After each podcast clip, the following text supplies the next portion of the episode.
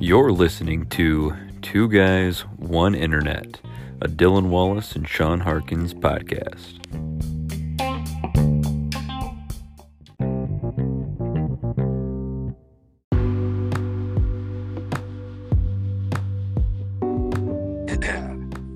drink beer. Gotta wash the popcorn kernels down my throat.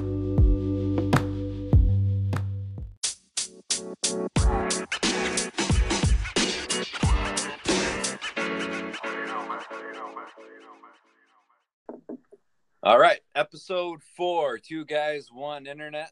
This is Dylan Wallace back with Sean Harkins, who's still in the state of Washington for some reason. Sean, tell the people hello. Hello.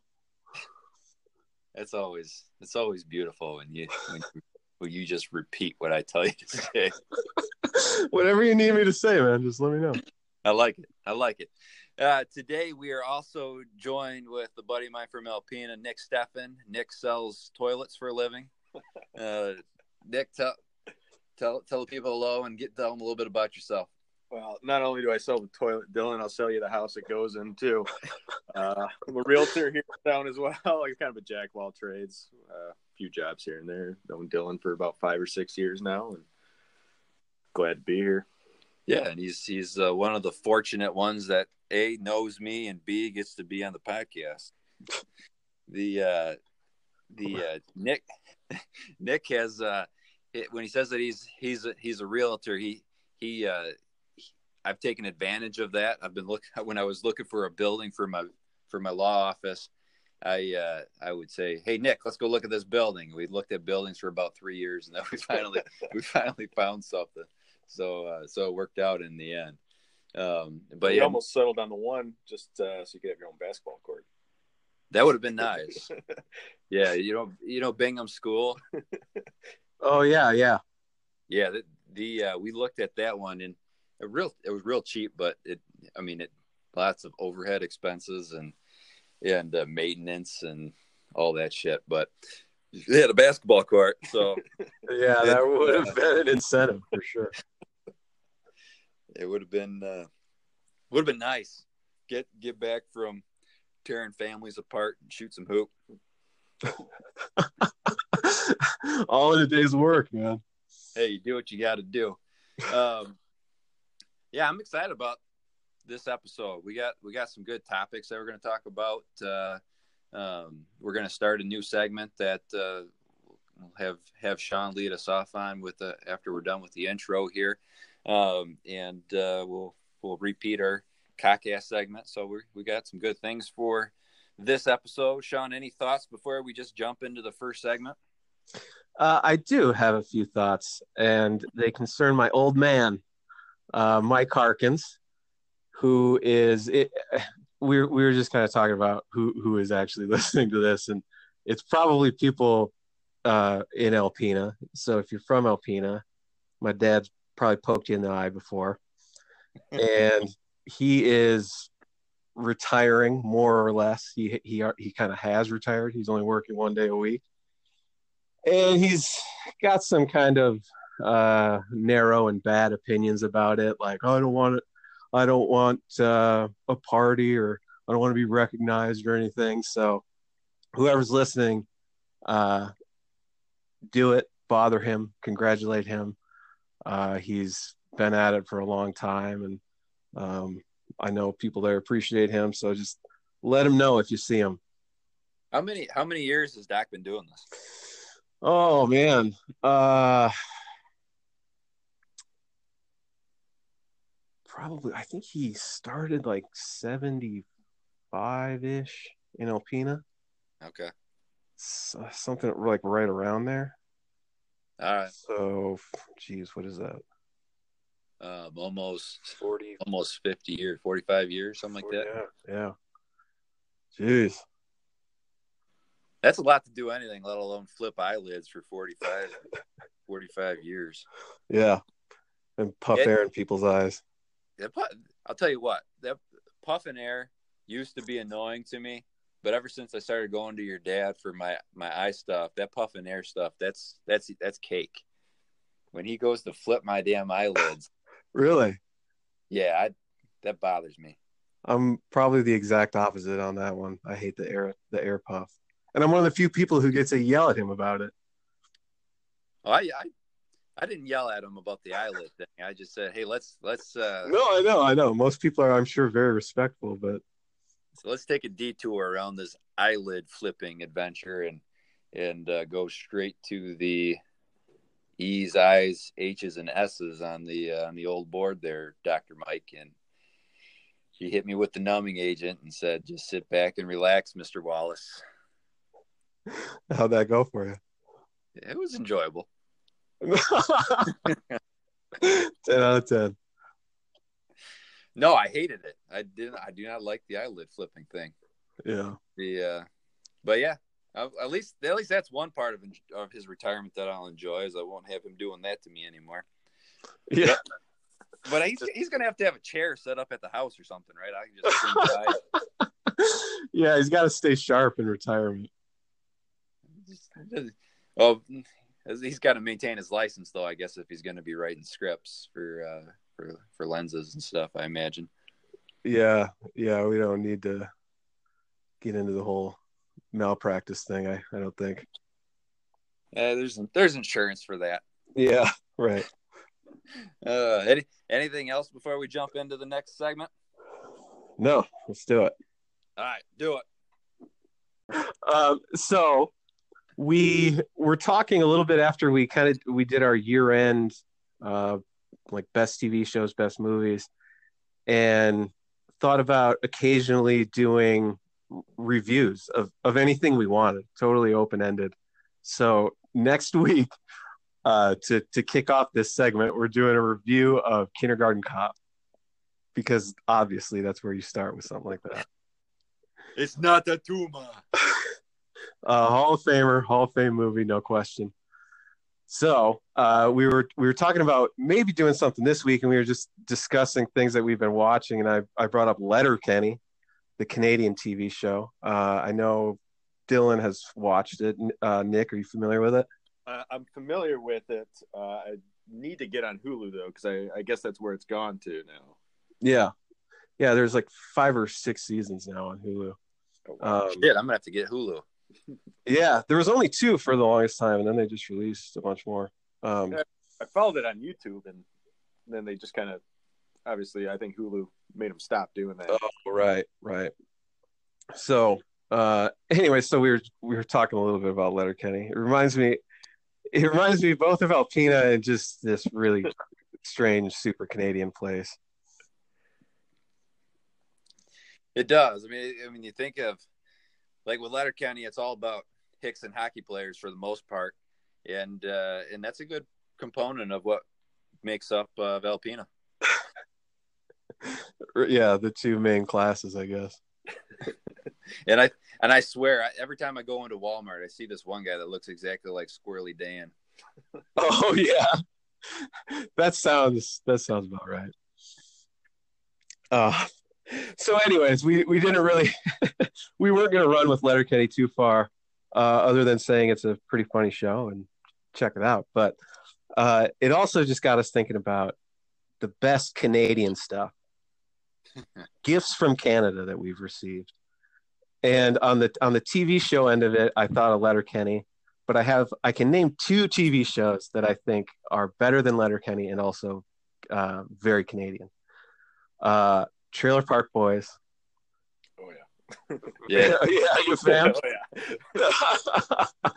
it's just it's really really dumb in a really somewhat uh some of the writing on it is like genius but about really really really stupid stuff uh so i'm a fan of trailer park boys and degrassi is just the all-time best teen drama in, in my book Well, And and, uh, you know- we're- yeah, when, when Sean and I were talking about this this segment, we knew we were going to mention Degrassi, but we're really going to save Degrassi for its whole.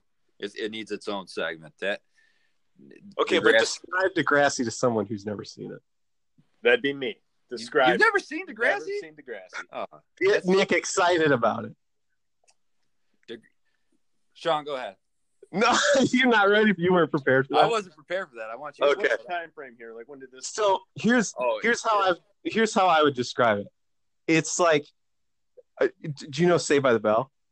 Oh yeah. Okay, it's Canadian Saved by the Bell, but instead of Zach being cool and like uh, saving the dance or what, whatever they did there, it's uh, it's more like, hey, this junior high kid has AIDS.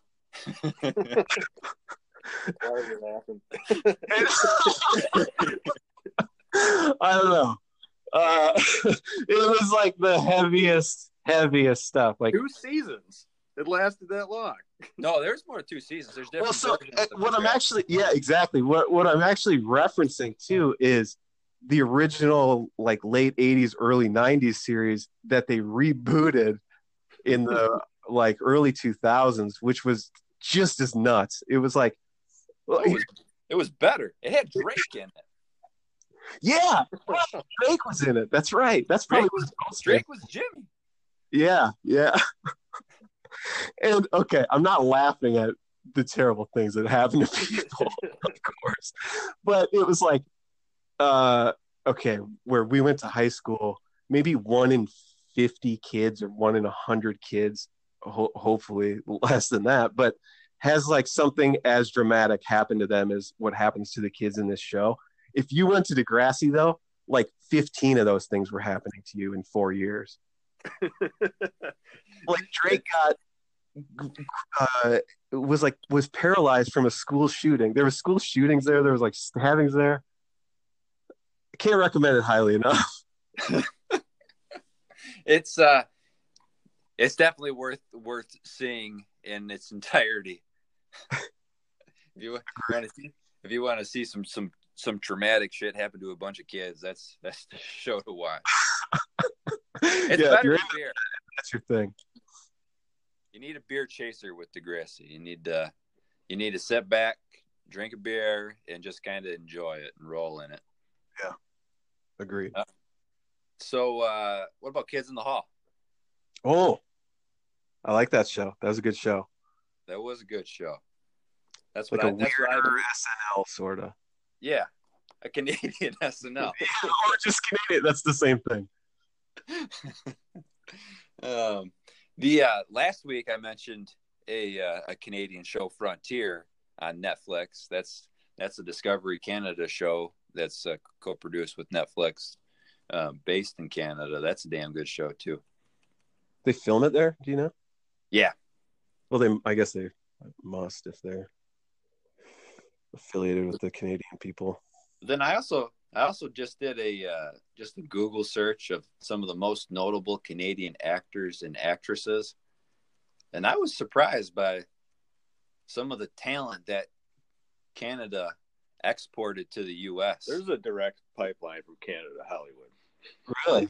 Who? Who? Give me some names. Uh, just going alphabetically, okay? Pamela Anderson, oh, I didn't know that.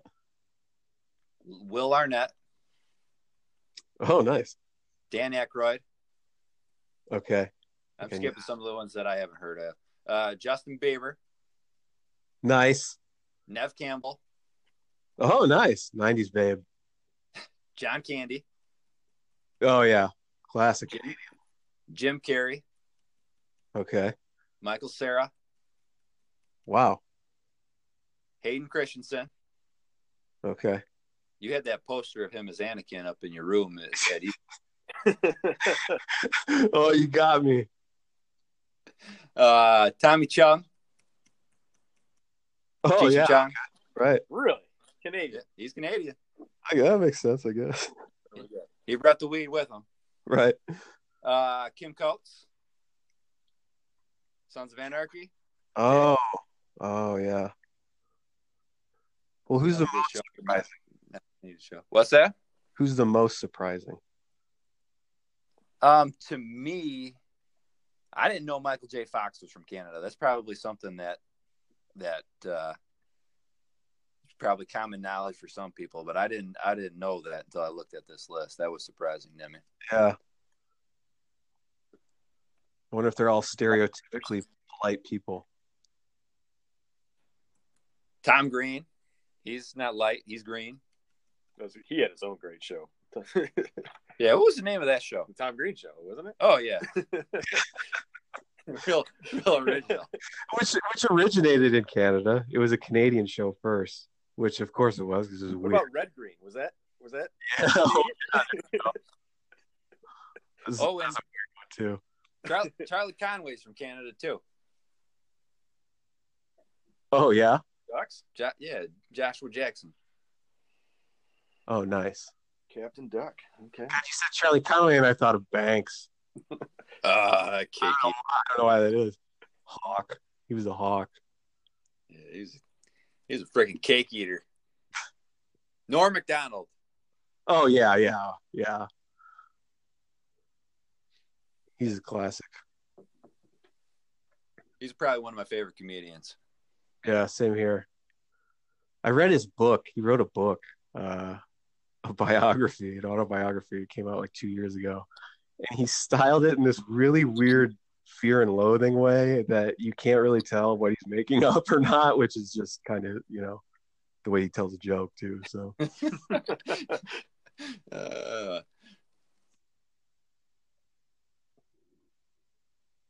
yeah, there's uh, Bill Shatner. Bill Oh, Hartman, yeah. Seth Rogen, Ryan Reynolds, and Ryan Go- and Ryan Gosling. really, Yeah, they got some attractive males in Canada. some dreamboats. Uh, what about music? Arcade Fire? Arcade Fire. Yeah, they're Canadian. Yeah, you know, the first time I heard Arcade Fire was in a episode of Letterkenny. Oh, really? Yeah, they were sitting around the table, uh, Wayne Daryl and uh, Squirrely Dan, and they were uh, insulting each other using uh, the Emmy Gram- Emmy Grammy Award winning artist Celine Dion would say, and then Yeah, I remember. from that, and then they, they did an Arcade Fire uh, lyric, and then I, I didn't know who that was until until I watched that episode. You never heard of them before that? No, Man, nope. But I heard of Celine Dion, Celine Dion. There you go. Alanis Morissette, Sarah McLachlan, some uh, some fine. Joey too, then, right? He's Canadian. Dave Coulier. Yeah. How about Dave? He didn't make the list. I was just thinking that he didn't come up earlier. That sucks. Yeah, they got uh they got Rick Moranis on here, but not Dave Coulier. Yeah, that's probably fair though. Yeah, Rick what's your favorite Rick Moranis movie? There's only one right answer. Well, I don't know though. Is Ghostbusters a Rick Moranis movie? No. Little Giants is the best. Oh, Little Giants. That's oh, right. Honey, I Shrunk the Kids. Well, he was also in Spaceballs, but the uh yeah, in Honey I Shrunk the Kids. Little Giants isn't, Icebox? isn't a great one. Oh, it's fantastic. Who's Yeah. the bad guy? Is Dan Aykroyd the? Spike. No, uh Al Bundy. Ted O'Neill. Yeah. Oh, right, right. Yeah, he's the he's the uh, brother-in-law or brother or whatever he was that coaching the Cowboys, Had his name up on the water tower. selling cars, and Okay, it's all coming back to me now. uh, then they were both recruiting the the kid who could like bench press a Spike. yeah Spike, Oh, Formation you like to run Spike. Power I. and then and then Becky smoked him the ice box. Oh my gosh. Yeah, in hindsight, it's probably not a great nickname to give to a young female. you have some self-esteem issues down the. She wore. She ran with it. Uh, you think that's a better movie than Honey Shrunk the Kids and Ghostbusters? Uh, well, I don't consider Ghostbusters a Rick Moranis movie, but it's definitely better than Honey I Shrunk the Kids. Hmm. The oatmeal cream pie part of that movie is pretty good, though. I like that. Yeah, I remember liking that movie as a kid. I watched it not too long ago with my kids, and and they got a kick out of it. Except when like the insects were like trying to eat the kids, that was kind of scary. Yeah. But but yeah, there's no little giants. Yep. If a nickel for every time I heard that. You'd have at least 15 cents by how many times I brought it up tonight. Yeah, well, it'll add up. I feel like over the life of this podcast. I'm going to bring it up every week until we review it. Segment of just what isn't living up to Little Giants these days. Yeah. I I don't know anything else Canadian. Yeah, I'm out of the Canada stuff. John That's- Candy, though, I mean, that's a good one. Yeah, He's a- out, out, Probably my favorite out out of that crew. out of that out of that list, he's probably he's probably my top Canadian actor. Top pick. Yeah. If I was doing a draft, a fantasy draft of Canadian actors and actresses, I would. Oh man, Mike Myers, Austin Powers. That'd be yours. Yeah, number You do you take Mike Myers over John Candy? Yeah. Ah, Uncle Buck. Yeah, that's that's I love it. Great outdoors. Those are two of two of the, the classics. Yeah, I, I'd go John Candy. I think. I think I would. Yeah, I, even uh, because we, we, I mean, with Christmas we were talking about Home Alone and stuff. I mean, John Candy's cameo in Home Alone when he's in that Polish band. Right. That's right. I mean, whatever, whatever John Candy touched was gold, Yeah. unless it was drugs. Then it was just drugs. Is that what got him? I don't remember. Heart I think attack. heart Drug attack. overdose. Yeah. Drug induced heart attack. I don't know. Could have been. I think it was sausage induced. I thought he was. I thought he had the. I thought it was a similar to a Belushi. I don't think so. No, I don't know. I, I'm looking it up. Wikipedia.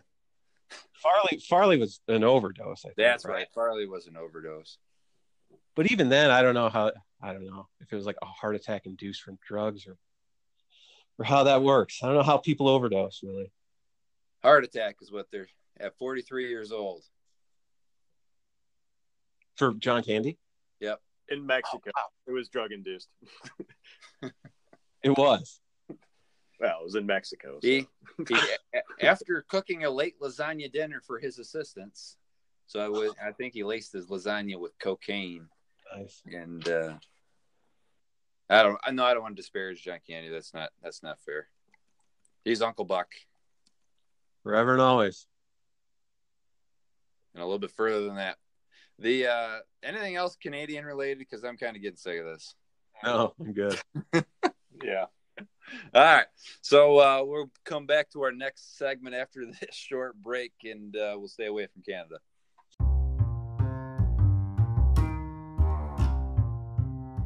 Man, I was thinking about because I told you that I was telling my friend about Alf, the, the Yeah. TV show Alf, Yeah, and I was thinking about in college how we'd watch it in, in like the middle of the day and drink Ice House. well, not. All right, so just to bring it full around, Nick, when I when we were in college, Sean says we. It wasn't we. It was I was waiting to be called out on that. yeah.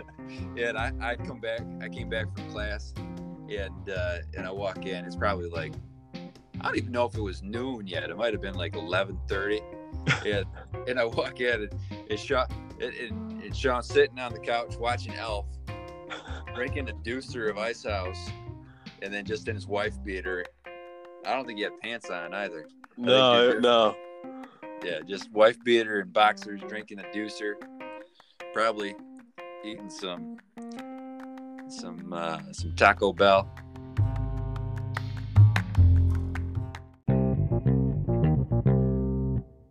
So there's not a whole lot going on right now um, with the teams that we follow. So uh, what we wanted to talk about today with Nick was just guys who um, have played for uh, Detroit teams, teams that we've followed, who have uh, maybe either flown under the radar a little bit or just haven't been as appreciated as maybe they should have been by fans. And to me, the guy who comes to mind has always been Sergei Fedorov. Uh, I don't think people even really realize how great he was. Uh, to, to the point where I think he needs to be mentioned as one of the best all around hockey players ever to live. Uh, and by way of example, his uh, when he was 24, he scored. uh, He played in all 82 games, scored 56 goals, uh, playing center. If you score 56 goals playing center, you can play center for any team in the league. You're a goal scorer, you score goals. Anybody is going to pay you a ton of money to do that. But he also had 64 assists. If you play center and you get 64 assists in a season, you're a top line center for pretty much any team. Anybody is going to pay you a lot of money to play for them. 120 points, second only to Gretzky that year, 130. I mean, Gretzky is Gretzky. Um, it, so he won the MVP that year. Uh, obviously, a phenomenal goal, goal scorer, phenomenal playmaker, won the MVP. He also won the Selke Trophy for being the best defensive forward That same year? that same year. So I, out of curiosity, um, oh man, I have like the original laptop, which is not really doing me any favors right now. But uh, in the NBA, there are four guys who have done that, who have, uh, excuse me, who have won Defensive Player of the Year and MVP. Jordan, Olajuwon, David Robinson, Kevin Garnett. The only person to do it in the same season was Olajuwon. So, uh, I mean, aside from that, being the being the best, or I guess second best to Gretzky, offensive player in the entire league, he's also the best defensive forward in the entire league.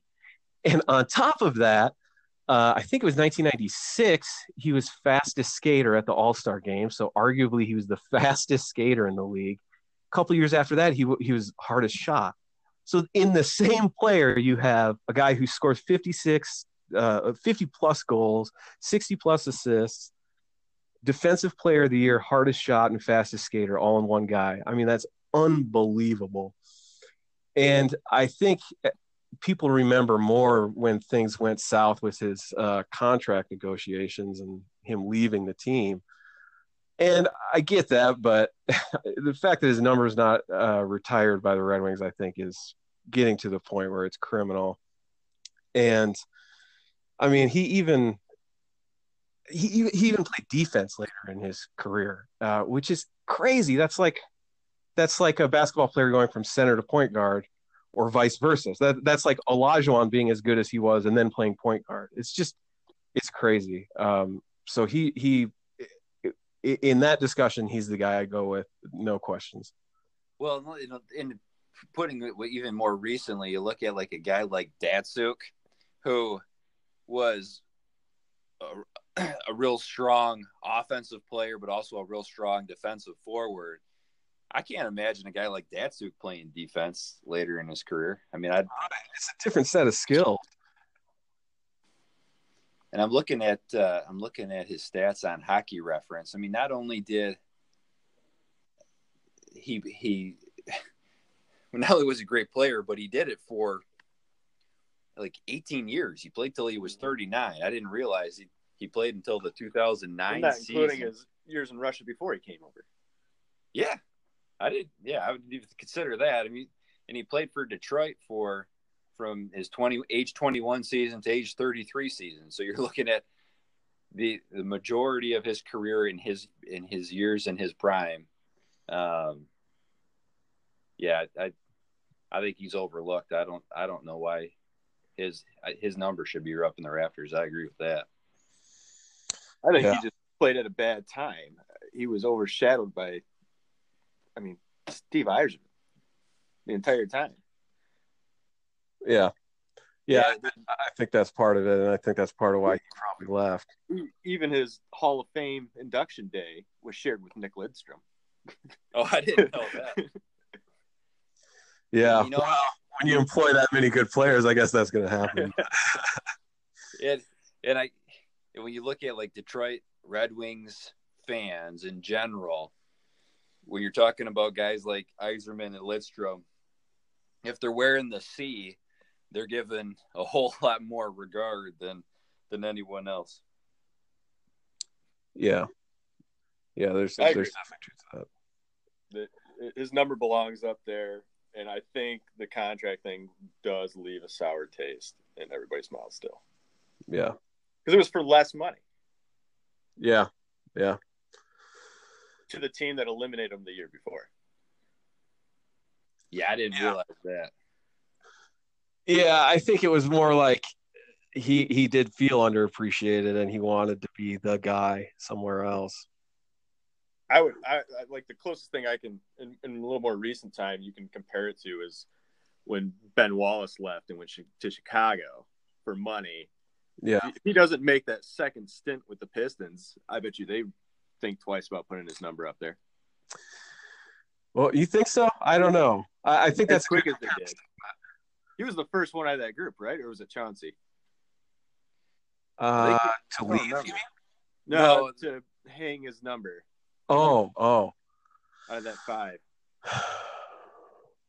yeah, I, I don't remember if it was Chauncey or Ben first, but I think it might have been Ben, but I'm not sure. But they're also they're they're hanging these numbers at a time where attendance is down and they oh, suck, God, and and they're to...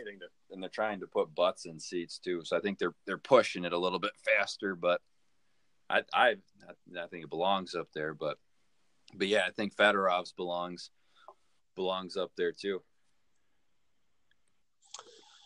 Yeah, I think it'll happen. It's just a matter of time. But anyway, so uh, what what were your guys' thoughts? Who did you guys pick? Go ahead, Nick. Well, uh, with that Ben Wallace reference, I'll just go right into mine. Another member from that same team, Tayshaun Prince. Hey. Uh, I just felt completely underrated. I mean, four-time All NBA defensive team, and that, on that championship team, he just he had to lock down the toughest guy, Kobe, for that whole series, and that just I think that's what threw the Lakers completely out of it. But yeah, completely underrated. His I'm, I do not know if his number belongs up there with the rest of the guys, but from that team. Yeah, I wonder that. I mean, he was he was just really good for a long time for them, though. And I, I would argue being up there. Yeah, yeah, yeah. And I don't, I don't. They don't win in 2004 without him. Yeah, that's true in every sense. I mean, if he doesn't block Reggie, yeah, they're done. Whenever yeah. I think it, whenever I think of Tayshaun, I I also think of Jeremy Jolivet because uh, my dad called Jeremy the uh, Jolly the uh, the white Tayshaun. Yeah, just this just this skinny, lanky kid that uh, it was fair. Yeah, um, I think Tayshaun's got more freckles than Jeremy though. but yeah, I, Tate is definitely underappreciated, and and and for some of those same reasons that I think Fedorov is is is with the group of guys that he's associated with, because I mean playing with Chauncey and Ben and Rip and and Sheed, um, he's gonna get he's gonna get overlooked as that that fifth wheel. Yeah, yeah. There was, um, there, was there one or two seasons that uh, all all the starters but Tayshaun made the All Star team. Yeah. Uh, yeah, that's crazy. And and I think those years he probably had a legitimate uh, argument to be there. Well, and it's one of those two way players too. I mean, he, he contributed offensively, and then he would play against the best offensive player on the defensive side of the ball. Right. Um, and uh, one of the debates that I always found kind of interesting is is the is with the Darko draft in 2003, the uh, the what ifs if if the Pistons had taken Carmelo instead of instead of Darko. I don't know that they win in 2004 if if with Carmelo starting or, or being the, in the position that Tayshaun was playing in um, for that season because I mean Carmelo plays no defense. Um, and that's kind of what what the Pistons were hanging their hat on that season was yeah. playing good, sound team defense and and uh, with role players. I don't know that Carmelo fit that fit that mold or would have been able to. Yeah, that's a that's a good thought. I I don't know because he that was his role.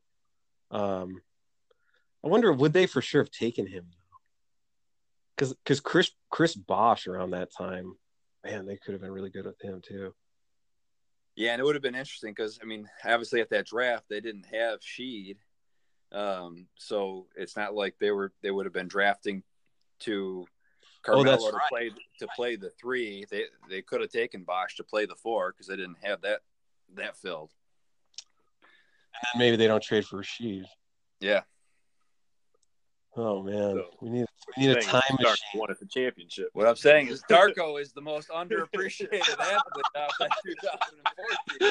That was your guy. Okay, cool. If we didn't if we didn't take Darko, we could have had some some lousy player like Carmelo Anthony or Chris Bosh, and we wouldn't have won in 2004. Man, And I still have my basketball hoop up in the driveway. it all comes back to that. All right, because people don't know during that during those playoffs, Sean and I were home from Eastern Michigan, and we watched the game in my basement, and we played basketball at halftime in my driveway until Sean decided to dunk and break my basketball hoop. Man, that story yeah. makes me sound cool every time it's told, though. Yeah, it's but it, it it's it's less cool when you describe that you broke it off at the pole.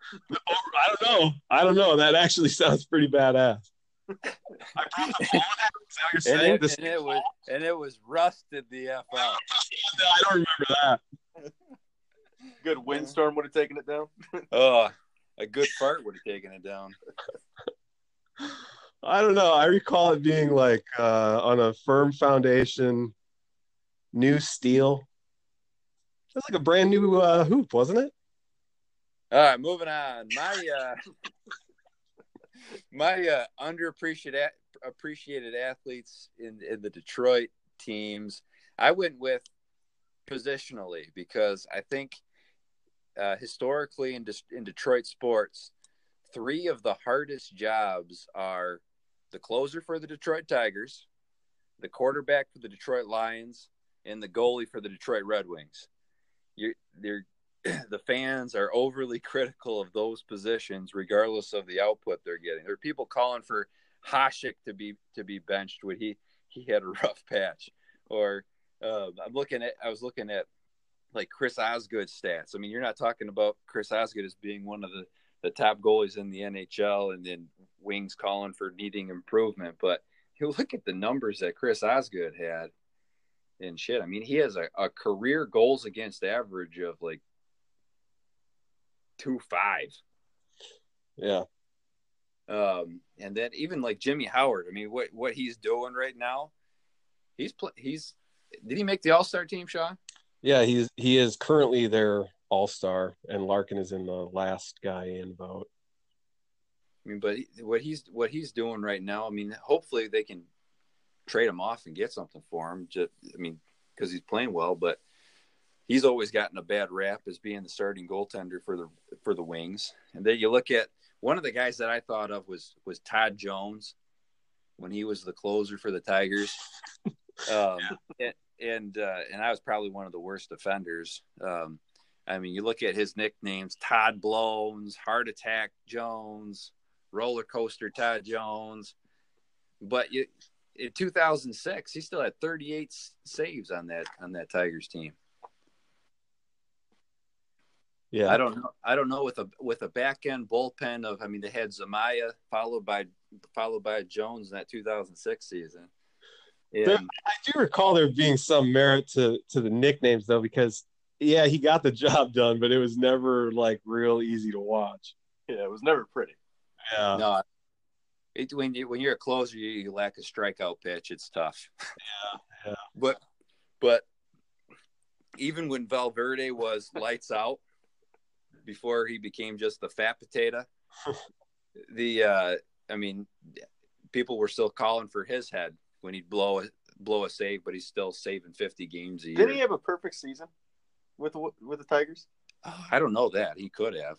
I think he I mean, did. He was he was lights Sixty out. some saves or something. Yeah, he was he was lights out in a number of those years. I mean, towards the end, Jimmy Smokes kept going back to him and and uh, kind of ruined it for people. But and then with uh,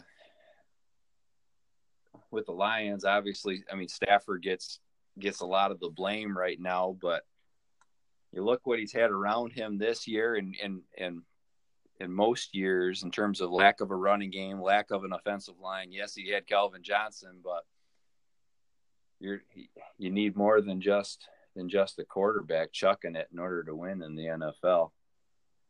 But those are the three hardest positions to play in Detroit because they're going to be you're going to be overly criticized. Right. I think uh, closer and goalie too have something in common in that you're really only noticed when you mess up. That's a good point.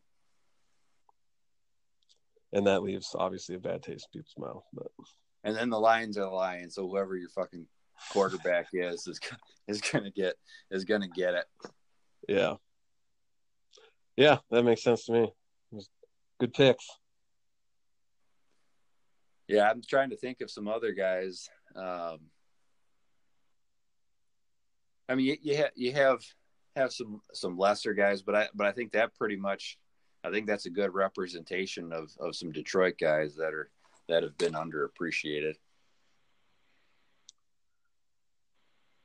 Because I think even even guys like Cabrera, who've been injured the past seasons, and and people are kind of dogging a little bit now, but you look at the years where he had triple crown and stuff. I mean, he's people still recognize the talent that he had. Yeah, right. Yeah, it's hard to. It's weirdly, it's hard to appreciate it when it happens, and then and now we're just like, God, Cabrera, what a what a old piece of garbage or whatever. well, that contract hurts right now. I mean, yeah. Well, t- but uh, but yeah, yeah. That's all. That's all I got on on the underappreciated appreciated athletes though. You guys got anything else? I'm I'm good. All right. So after this next short break, we'll come back with uh, with the next segment. Okay, knock knock. Who's there? Oh, what do you call tuna fish with a mouth? What? Um, toot of fish. Now can you push the button?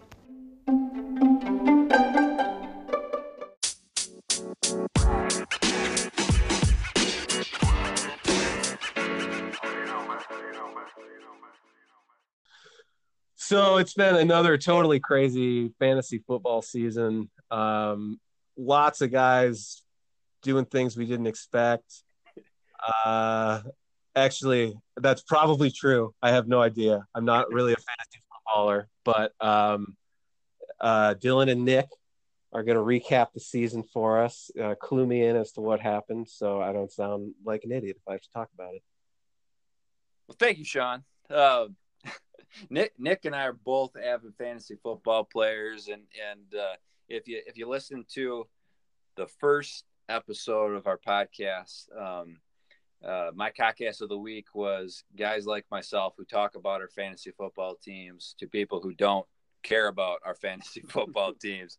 So this is this isn't a segment of us recapping our individual fantasy football seasons. We're just going to highlight some of the players that had that had uh, a memorable season that might have came out of nowhere that had a shitty season or or some guys that uh, we might expect to to perform uh, real well next year that might not have might not have gotten off to a hot start this year. Um, but uh, like I said, Nick and I play a lot of fantasy football and uh, and are in a lot of the same leagues. So um, I think this will be this will be fun for me and Nick and Sean can uh, Sure. with some of his his Seahawks lore when he's when he's able to. So the way I was looking at doing this is kind of like kind of an award type thing. Um, so for example, my 2018 fantasy MVP has got to be Patrick Mahomes. Um, had a, just a light out fantasy season. He had a light out season in general, but um, when you're looking at at fantasy points off of all the positions, he he led all all position players, and it wasn't it wasn't even really close. Uh, the next, Scored the second QB by 70 points, yeah, I mean it was which is the same difference between two and 10. yeah. So if you so if you have Patrick Mahomes in, on your team, you were likely playing for a championship this fantasy football season. I mean, yeah, what do you end up with? Like 50 touchdown passes, and it was it was just it was it was a wild season. Nick, who was your MVP of the 2018 season? Well, it, it's got to be Mahomes, but if uh, if I had to pick a runner, it's going to be Gurley. He literally carried every team into the playoffs. Um, however, weeks 15, 16, and 17, uh, little injury scare. And of course, the Rams were playing for something much bigger than a fantasy championship. So they shelved him. Shelved a lot of teams that lost. Teams that should have probably been playing for championships. Yeah, that. Yeah, I know that that hurt, that hurt a number of teams go, going into the fantasy playoffs, but they can't complain too much because they had because Gurley, like you said, carried them into the playoffs. Yeah, you hope to have a roster built to sustain injuries and things of that nature. So um, if they're complaining about it, fuck them. Fantasy football is one on the waiver wire, anyways. The uh, least valuable player. Who's your least valuable player? Uh, well, it'd be the guy I took first overall in one of our leagues. Well, not overall, but my first overall pick, uh, Le'Veon Bell, who decided to sit out the entire season because he doesn't get paid. uh, he he was he was mine as well. Um, but like you said, if we're going runner, uh, if we're going runner up, um, I'd also highlight Tom Brady. He had a, he. I mean, they're in the playoffs. Patriots are are winning. They got a playoff game coming up here. But from a fantasy standpoint, a lot of guys took him as a quarterback one, um, drafted him in, in rounds maybe four to eight, and you're expecting Tom Brady numbers, and what you got was Matt Stafford numbers. The well, uh, in all fairness, Matt Stafford is usually a top tier fantasy quarterback because the lines get down early and he starts chucking it. Traditionally, here a quarterback here quarterbacks that outscore Tom Brady, Kirk Cousins. Oh, nice. Mayfield uh, or well, if Mayfield started the whole season, he would have. Um, Dak Prescott was only was right around Tom Brady numbers. Um, so you're looking at guys that were drafted in rounds well after Tom Brady went. Uh, I mean, Philip Rivers outscored him. Um, of course, Aaron Rodgers did. Um, Russell Wilson did. One of Sean's guys out there on the West Coast. Um, Deshaun Watson. So guys that are drafted, and Matt Matt Ryan. I mean, yeah, guys that were drafted well after Brady went. Um, and and Brady kind of dropped. And, and and Brady had some of his worst games when teams needed him the most. So I mean, it was it was a tough year for Brady. Um, rookie of the year, Nick. Who was your rookie of the year? Uh, fantasy rookie of the year. I went with Philip Lindsay. Undrafted in the NFL in most fantasy leagues, ended up being over a thousand yard back. Probably top ten, top fifteen fantasy running back. Yeah, he, he I would think that. I'm looking it up right now. Um, that was the first guy I've never heard of that you guys have mentioned. Uh, running back uh, for Denver Broncos. Good to know. Next yeah, year, was, I'll pick him up if I'm in a league. He was the 11th running back overall on the season. I mean, and and he was the second rookie running back on the Broncos. They drafted Royce Freeman to be their their to be their uh, their lead back, and Philip Lindsay kind of overtook him um, as as Freeman stumbled out of the gates.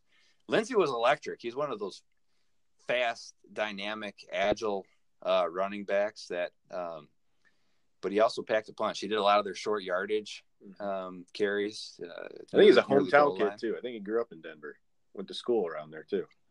Kind of like a James Conner went to Pittsburgh. Yeah, up at with the Steelers. Yep. James Conner was a good story this year too, for the same reason with with Le'Veon Bell being yeah. being terrible um, and not playing at all. James Conner stepped it up and and uh, made teams forget about Le'Veon Bell. Um, my my rookie fantasy rookie of the year had to be Saquon Barkley. Uh, he was the number two running back overall behind Gurley. Mm-hmm. I mean, a lot of guys drafted him in that position in the first round but he he uh, he made it well worth it for people. I mean, he kid's electric. Um, if you watched any of his games at Notre Dame, you Penn knew. State. Oh yeah, Penn State.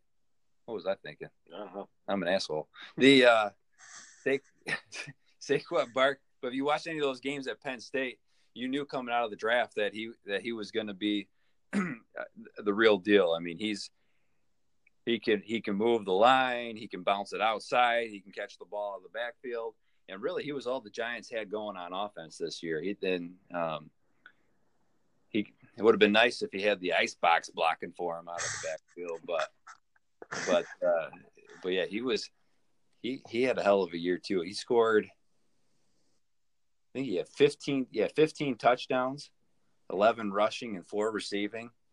He had over 2000 total yards of offense between rushing and receiving. Uh Gurley had he had 17 1800 yards of total offense. Um, but he had 17 rushing touchdowns, which which had him eclipse Barkley. Um, another uh, another rookie of the year candidate was Baker Mayfield with what he did after he was inserted into the starting lineup. And what I was thinking is the the the Browns had those two first round picks. What was the what was their second pick? They took Baker Mayfield number one overall. Who was the Couldn't tell you right now. I was I had and Nick Chubb ended up being I think it was Chubb, the other pick. was, was that who it was? Um, before the draft, I, I said, well, they, if they take Barkley number one overall and get a quarterback with that second pick, they're gonna they'll be setting themselves up real well. Well, they they ended up well with having taken Baker Mayfield number one overall. He, he has the moxie of of a of a starting quarterback in the NFL, um, and uh, and with Chubb at running back now, they're they're poised to put up points for years the next next few years to come. I mean, who knows how long court, uh, running back shelf lives are these these years, but um, but Baker Mayfield had had a had a damn good year too. Any other rookies you want to highlight, Nick? Uh, not so much rookies, but I got some guys that came out of nowhere that had good year. James Conner being one of them. Yep. I think he's a second year player. Uh, George Kittle. Uh, I think he single handedly got some people into the playoffs, and uh, the other ones I had sad to say, but being a Lions fan, Eric Ebron. I don't know. I don't know what his final stats were, but dude couldn't drop a ball this year. That one hurts. Sean, who, you, you know who George? chuckling You know who George Kittle is? No. NFC West. Yeah. I thought you might because he plays for the 49ers. He's their tight end. Oh no. That's right. But Kit, but Kittle, I think he ended up being the number two tight end on the year behind Kelce. Yep. Um, Just ahead of Ertz. and uh, and you could see some of it coming at the end of last year um, with uh, um, The oh Garoppolo trade. yeah after the Garoppolo trade he kind of took off um, and then uh, and then this year he started off slow with with Jimmy G at, at quarterback and then when he got hurt is when Kittle really took off again Yeah. because they had some young guys at That quarterback Dan that Mullens that came in and on Monday night. Yeah, the uh yeah, Kittle lit it lit it up the second half. Some uh comeback players that I want to highlight is Andrew Luck. I mean, you think of where he was where he ended the season last last year to how I mean, I think he was the fourth overall quarterback at the end of the year this year. Um he had a big year. Christian McCaffrey was huge this year. Um I mean, he was he had a good rookie year last year too, but but he followed it up with an even better sophomore season. Um, I had I highlighted Philip Lindsay too. We already talked about him. Um, the uh, the wide receiver um, that I that I thought deserves more credit than he got is probably Davante Adams Oh yeah. he was he was drafted probably mostly in the second round, but he ended up being what the third or fourth top receiver at the end of the year. Um, he had a huge year. Uh, I'm trying to think of some other guys that I wanted. The uh, oh fantasy game of the year. I want to talk about that. That Rams Chiefs game. Yeah. Uh, that was a Monday nighter. It was a Monday night game, and and they scored 105 points between the two of them. Well, I think another candidate for biggest bust of the year played in that game, in Kareem Hunt. Yeah, he busted in a, in a, in a couple different ways. Yeah, You know Kareem Hunt, right, Sean? Uh, yeah, I've heard of Kareem Hunt. He uh, he's this year's Ray Rice. if, if there was an award, he won it. Yes. He uh, so he was having a lights out fantasy season. Um, he finished the year He still finished the year in the top I think he was 50 in- points. at running back. He was the eighth running back overall, just ahead of Joe Mixon. And towards the end of the year, he got video that was released by TMZ from the off season uh, of domestic violence incident of. I, I mean, I, I watched the video, but I just recall him kicking kicking a female. Um, so he was bound. he Oh, was, I saw, okay, I know what you're talking about. I saw that. yeah, yeah. So he got he got bounced from the team. So that that hurt a lot of fantasy teams. Um, obviously, he's a shithead, so he deserved what was coming to him. Um, but uh, but yeah, that's that's a bust when it comes to just looking at fantasy output. Bro, yeah, he did that in week 11. Well, that was released in week 11. So you're three weeks out from playoffs. People are scrambling to find a new premier back. Oh, I want to bring up Ryan Fitzpatrick Fitzmagic.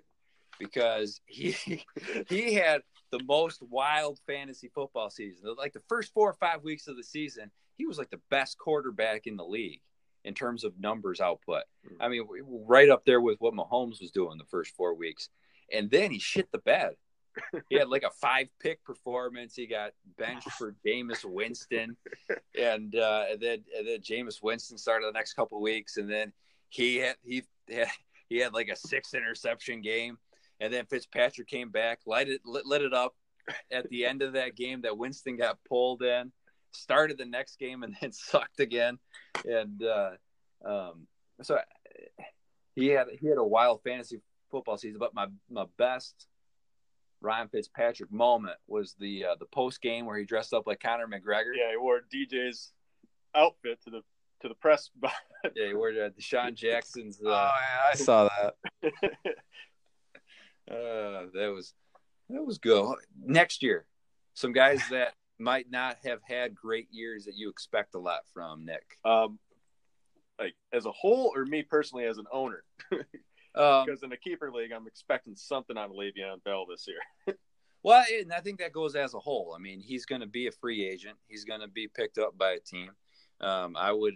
I mean, he's one of the guys that I'd keep an eye on. Obviously, moving into the 20, 2019 fantasy season, um, see where he ends up. Um, what kind of role he's going to be placed in. I'm trying to think of places that might try to try to land him. I mean, I, I think it, the Colts might be a good situation Colts, for him, and that and he would fit that offense. I think well. Green Bay would be a good spot for him. Yeah, I like Aaron Jones. I mean, it's it's sad as a Lions fan, for, but from a fantasy standpoint, I'm hoping that the that the new coach, I think LaFleur's the, the coach there now. Mount Pleasant native. That's right. But and he's a former offensive coordinator. I think he might open the game and free Aaron Jones a little bit. Um, but he would fit that offense real well too. Well, if he Um, doesn't go there, another Steeler that might be on the move, Antonio Brown. Yeah, EB. I Um, don't think they're going to go through that two seasons in a row. I think this offseason you see him shipped out. yeah, that's an interesting situation. And with with Pitt, Pittsburgh, they're getting a lot of production out of Juju as well. Um, and so- Conner. and Conner. So I mean, they they could really really move on from both those guys. Mhm. Um, another guy that I see makes a jump next year is on Johnson. Yep. I mean, when he was the primary ball carrier for the Lions, he was he was uh, he was averaging almost four yards a carry. He had he had four touchdowns in, uh, in weeks three through eleven, total ninety three point nine combined yards, and he was ranked RB sixteen. Um, Kerryon as a featured back, I think is is uh, is going could be the, uh, an RB one, RB two next year, borderline RB one. Um, I like I another. wonder if the Lions have had a top ten fantasy running back. Um, Barry Sanders. I mean, okay, Yeah, right. on. Maybe a Reggie Bush season, May, that just because of the receptions in PPR week. yeah, that would have been the most recent possibility. Would have been Yeah. Reggie Bush. Um, but outside of that, Jonathan Stewart, no. Um, I mean, he probably would have been the most productive back bef- between Barry and uh, and Reggie Bush. Um, Right.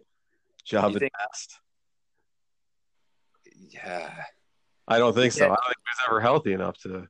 he was he was one of those uh premature ejaculations i'm going to say it because he he busted onto the scene i remember that first game i want to say it was like a, Good, but a, a monday night game against the bears and he had like a 70 yard touchdown run or something like that. And then he and then he I mean, we all know what hap- we know what happened to him but i mean concussions got him and and uh, feel bad for the kid because he was fast as hell. Um but yeah i mean I like another line for next year in Kenny Golladay. Quiet thousand yard receiver this year. he needs some he's going to need some help. He's going to need marvin jones to come back draw some attention. I mean the 'cause you look at the the second half of the season after jones went down and tate got traded golladay was it he was the only guy that could create separation and then he had consistently double coverage and he still managed to put up good numbers Getting double digit targets He's- a game. He was a great fantasy. He's got great hands. He's got great body control. He's, I think he's going to have a, a big year next year too. Another running back I like for next year is Dalvin Cook. Um, once he showed that he was healthy this year, he was uh, running the ball the way that the Vikings wanted him to um, when they drafted him. Um, I so I, I, I mean I I target him next year too. Um, I got some busts here from this past year. all right, go ahead. Gronk. Yeah, Gronk owners, that was a terrible thing to go through. Week. You can't not play him week in, week out. No, he's he's one of those guys where he's a tight end one, and I had I had him on a team, and, and a lot of owners that did are looking at him thinking, I can't not play him, but you're contemplating. And it just coincided with the down year that Brady had. Yeah, that was a tough year for Gronk. Who else you got on your bus list? Uh, Carson Wentz. yeah, People are talking MVP, possibly coming into this season, candidate. And he's got nine inch Nick backing him up again, taking him to the Super Bowl. Nick. Uh, I forgot about that nickname. You know that story, Sean? yeah, I've, I've heard all about it. I was gonna say you could probably put it together. Also, Matt Stafford, uh, disappointing as just a Lions fan, but also as a fantasy owner and anybody that played for the Raiders. uh, Marshawn Lynch, if he was healthy, he was ha- he was having a good year. As that in that injury knocked him out. So I mean, if if it was a non injury if it was a non injury list, um, I'd throw I'd throw uh, I wouldn't throw uh, Marshawn Lynch on that list. But if you're including in- injuries, Devonta Freeman. I mean, that's that's a rough year. A lot of guys drafted him first or second round. Um, non-injury, LeSean McCoy had a bad year, but I mean, he's also Buffalo Bill. Odell, injury, but missed quite a few games. He did. Um, Doug Baldwin, Leonard Fournette, Derrick Henry, but then he lit it up for teams in the playoffs. If Yeah. if, they, if somebody was ballsy enough to, I mean, To his one pick 'em big up. game, he was sitting on the waiver wire in our league. Yeah. Nobody had him yeah, for 40 or 50 points. yeah, the uh, it was a wild fantasy season. Oh, comeback player too. I wanted to mention was Deshaun Watson. Talked about Andrew Luck, but Watson coming off of that injury last year, uh, he was right in that four five quarterback range. Um, this year, he had he had another year. He's gonna he's gonna be special for the Texans. They're gonna they're gonna like him. Um, yeah. Anything else you want to highlight on the uh, from this past fantasy football season? Uh, not really, other than as much as I bitch and complain about it, I'll be doing it again next year. Who are your uh, top five running backs for next year? Top five running backs: Barkley, Elliott, Gurley, depending on the situation where Bell lands. In that order, Yeah, probably. was that five? I don't think so. I'll throw Cook on there too. Uh, McCaffrey. Okay. My top five are Gurley, Barkley, Elliott, McCaffrey, and Melvin Gordon. Gordon. Okay. Melvin Gordon, when he he had a couple in some injuries towards the end of this past year, um, but when he was healthy, I mean, he was score. I don't know how many multiple touchdown games he had, but but I, he uh, he's and in that offense with Philip Rivers running it, catching the ball in the backfield, running the ball. Um, can't ask for more out of an RB one.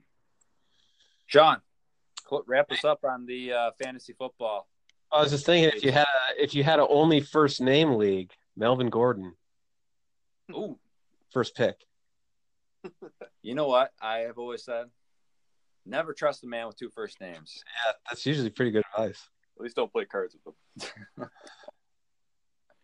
Uh, I don't got anything else on fantasy football. Um, Nick, anything? No. Sean, No, we we covered it, all of your us.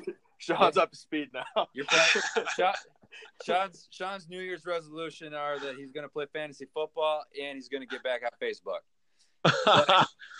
yep. All right, after this short break, we're going to be back with our cockass of the week. All right, cockass of the week, episode four. Um, we got Nick with us. Nick has actually, unlike Ben Butler, he's he's listened to most of the episodes of the podcast, so he's familiar with the segment. So I'm going to let Nick kick it off with uh, his cockass of the week. Nick, who's your cockass of the week? Well, when we were talking earlier, and I told you I didn't have one, and I decided I was actually going to go a different route. Not so much a cockass. I went with a uh, kind of a good moment, good story for the beginning of the 2019 year. Last night, Ryan Saunders, son of uh, former Pistons coach Saunders, interim head coach for the Minnesota Timberwolves this year, won his first game coaching his dad's former team.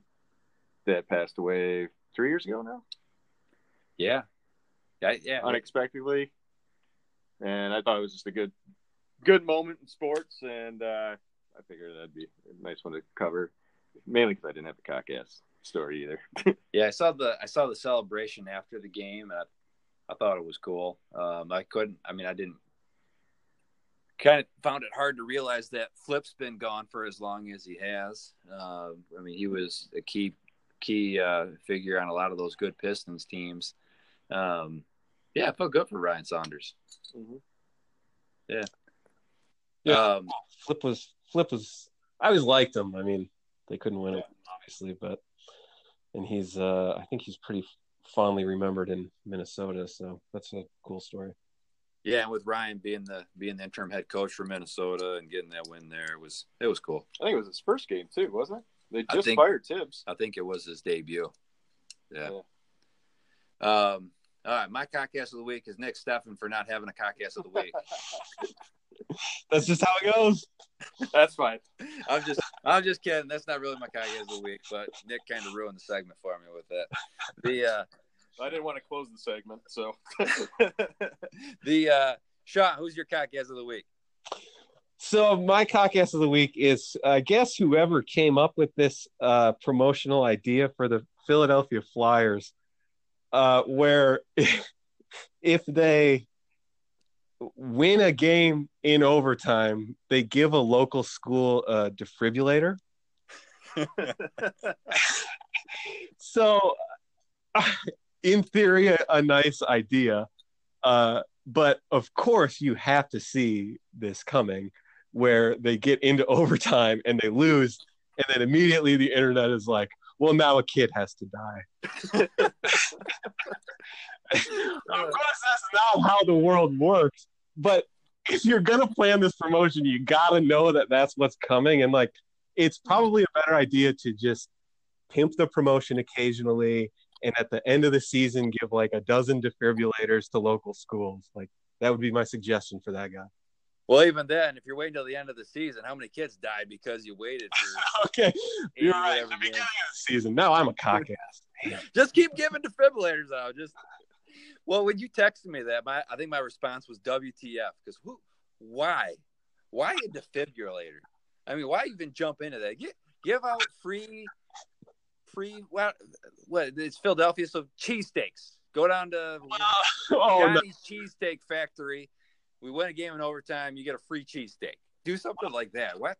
Why giving out defibrillators? I, it turns out Dylan doesn't care about these kids either. Uh, I listen. I care about the kids, It doesn't sound like it, Dylan. but give them defibrillators outside of a promotion. Well, well, the other thing about it was it was associated with some group or cause or whatever where I can't help but think it was probably like uh this kid could have used a defibrillator in the school and then the the Flyers lose and this like kid's logo is all over. was- Was it like the, the kid had a heart attack watching them during overtime? like, Oh man. so if we win, you get a defibrillator, you save your life. If we lose, we're just short another fan. Yeah, and they planned it during a season that the Flyers, I mean, really didn't. It, it wasn't like it looked like it was going to be a championship season for the Flyers. I think it's just an all-around bad year for Flyers PR and marketing. Have you seen that mascot they released this year? Oh yeah, Gritty. gritty. Yeah, he's a sensation. I think he's on their checking line. Yeah, I mean, he might as well be. The uh, uh my cockcast of the week are people Sean doesn't really see a whole lot anymore because it's these Facebook users that are rapidly sharing uh, political memes or or photographs or what have you and saying, "Oh, look at this. This is this is true." And then you look at the source and it's like Hot Dems 2018 or Trump Dick Riders 2020. It, and so it's it's obviously a slanted or a jaded viewpoint as to whether you're on the right or the left, um, trying to trying to sway people, and, and people take this shit for fact. They're like, "Oh, did you know that Trump killed 86 babies last month?" well, come on, or or liberals just want all the puppies to get kicked. Okay, let's let's get let's get back to some realistic stuff. But the amount of that shit on on Facebook just drives me crazy because it's it's especially when we're in these high political times with federal government shutdowns and and walls getting built or not built or whatever the whatever the story is this week. It just it's rapid fire. And uh, you people are cockasses that are sharing that that stuff. I'm just going to go ahead and say it. Um, and also I want to round I want to round out the segment with this, and it might it might become a regular thing. Um, but but but prior, uh, Nick alerted Sean and I to this fact that due to the government shutdown, there's a there's a delay on the release of of beers. I mean, we don't know if they're good or bad yet because they haven't been released. Um, but if you if if if and when they do get released, I urge you to get a pint sized sample of that beer to test it out to see if it is good. Um, but because of this federal government shutdown, we got to wait to find out to get these beers, and because they can't get their their federal uh, stamp of approval. So for that reason, um, that's that's Trump's cockassery thing of this of this past week, and we might have a regular. What did Trump do over the past week that uh, that puts him in this in this category? But Trump's holding back beers from us, I guess, and it makes me mad. Well put. God damn it! That's not even. It's not even going to be work really putting that one together every week. No, that, and that's probably why I I uh, suggested that it could become regular because simplicity is nice to stay in it. True. Uh, anything else on the the cockcast side of things? Nothing. All right. Well, that's all we got for this cockcast segment. So check back in next week for who our cockasses are next week. We'll be back in just a minute to uh, to wrap it up. Um, all right, we're back with our final thoughts on episode four. Uh, I like the I like our review segment. I think that's going to go.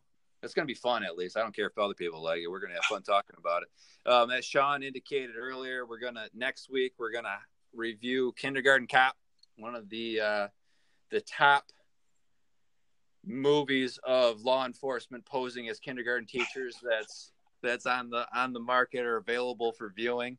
Um, when I when I was looking at it, Shaw, I went on Netflix to see if I could if they had it on there, and they don't. So I got to try to find out how I'm going to watch Kindergarten Cop again.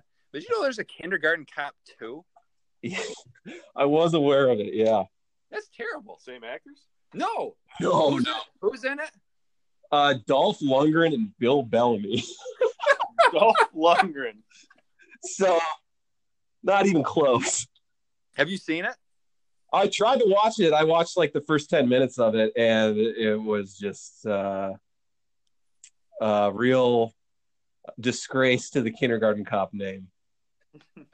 So is, Dolph is uh, obviously the Arnold character. Is Bill Bellamy supposed to be the chick, the uh, his partner? I don't even think I got that far into it. Uh, I'm curious. I might have to watch it just in preparation for think you guys should review too. we'll, we'll make it a kindergarten cop review, one and two. We could do that actually. Well, and we're not. We don't know. We're gonna. What else we're gonna talk about next week? It might just be kindergarten cop stuff. That might be. All, that might be the whole episode.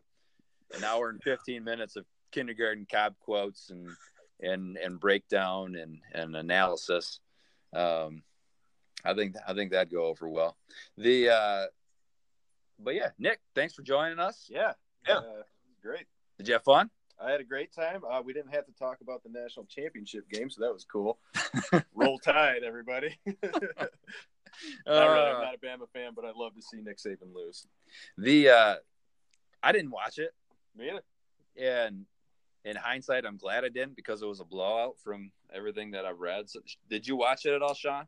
No. That's all you got on it. Nope. Nope, Nope. didn't watch it. Uh, people were pissed out here that Ohio State beat Washington, so that was kind of on the radar. But other than that, college football is uh, I just paid very little attention, honestly. Yeah, I didn't. I don't have much to say about that game other than other than isn't Trevor Lawrence sunshine from uh, um, Yeah. Remember the Titans? Remember the Titans? I I was look I, every time I see that kid, I think uh, I think uh, uh, Sunshine, the white quarterback, and remember the Titans. You know who I'm talking about? Yeah, I know who you're talking about. You just got a thing for that guy. Yeah, he's he's got no, that'd be Butler. He's like he likes the Oh. long hair and the He did used to talk about him. Like, not even kidding. Didn't he used to talk about him? he did. I thought that was you for a second, but you're right. That was Butler. It was Butler. I mean, if Sunshine had a lip ring, he would have been set.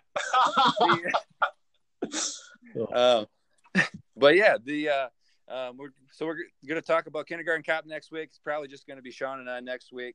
Um, we're probably going to bring uh, Nick back um, at some point and, and spend another fifty minutes talking about fantasy football. The uh, review our draft. there we go. The uh, but but yeah, we'll come back episode four and uh, have a good week. You cockasses. Later. See ya. Later.